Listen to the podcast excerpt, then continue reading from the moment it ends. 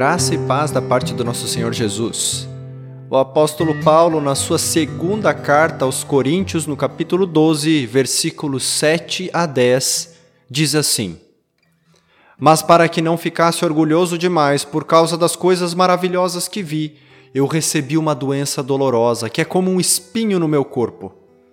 Ele veio como um mensageiro de Satanás para me dar bofetadas e impedir que eu ficasse orgulhoso. Três vezes orei ao Senhor pedindo que ele me tirasse esse sofrimento.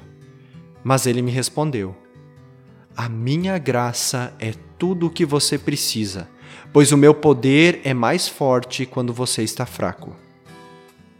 Portanto, eu me sinto muito feliz em me gabar das minhas fraquezas para que assim a proteção do poder de Cristo esteja comigo. Eu me alegro também com as fraquezas, os insultos, os sofrimentos, as perseguições e as dificuldades pelas quais eu passo por causa de Cristo. Porque quando eu perco toda a minha força, então tenho a força de Cristo em mim.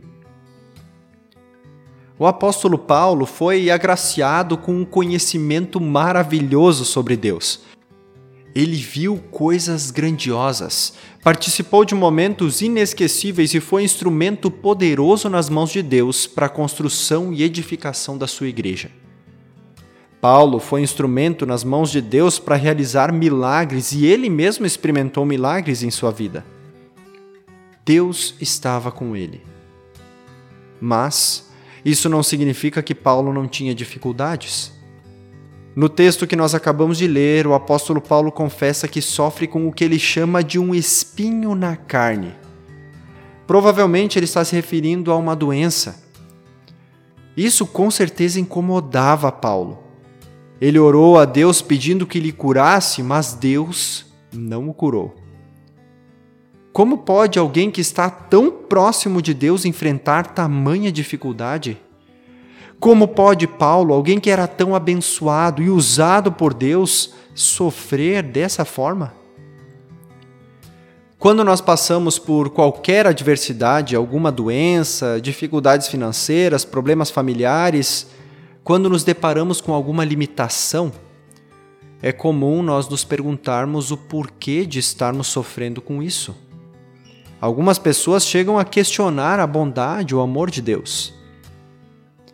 Porém, as nossas limitações têm muito a nos ensinar.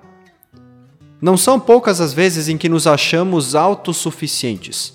Pensamos que podemos resolver toda e qualquer situação sem ajuda alguma. Talvez você esteja enfrentando algum momento difícil na sua vida.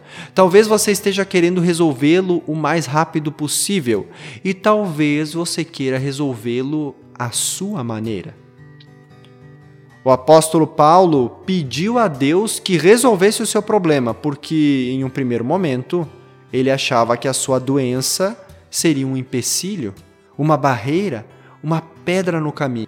Mas Deus, apesar de não atender ao pedido de Paulo como ele imaginava, ele respondeu à oração de Paulo dizendo: A minha graça te basta. Nós podemos e devemos pedir ajuda a Deus devemos permanecer em oração constantemente.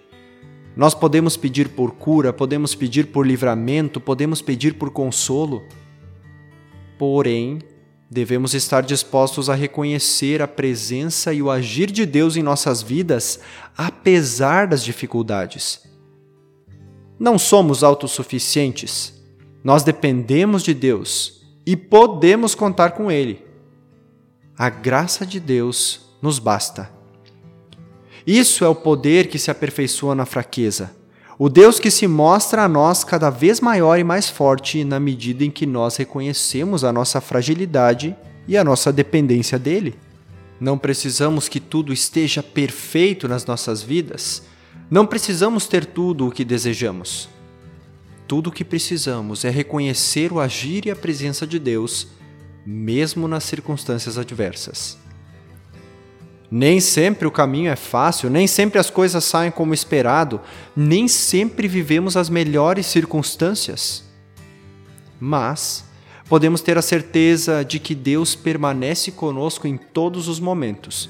E quanto mais nos percebemos frágeis e dependentes, mais nós vamos perceber o poder de Deus e o seu agir maravilhoso nas nossas vidas. O reformador Martim Lutero dizia: Eu não sei por quais caminhos Deus me conduz, mas eu conheço bem o meu guia. Que Deus te abençoe. Amém.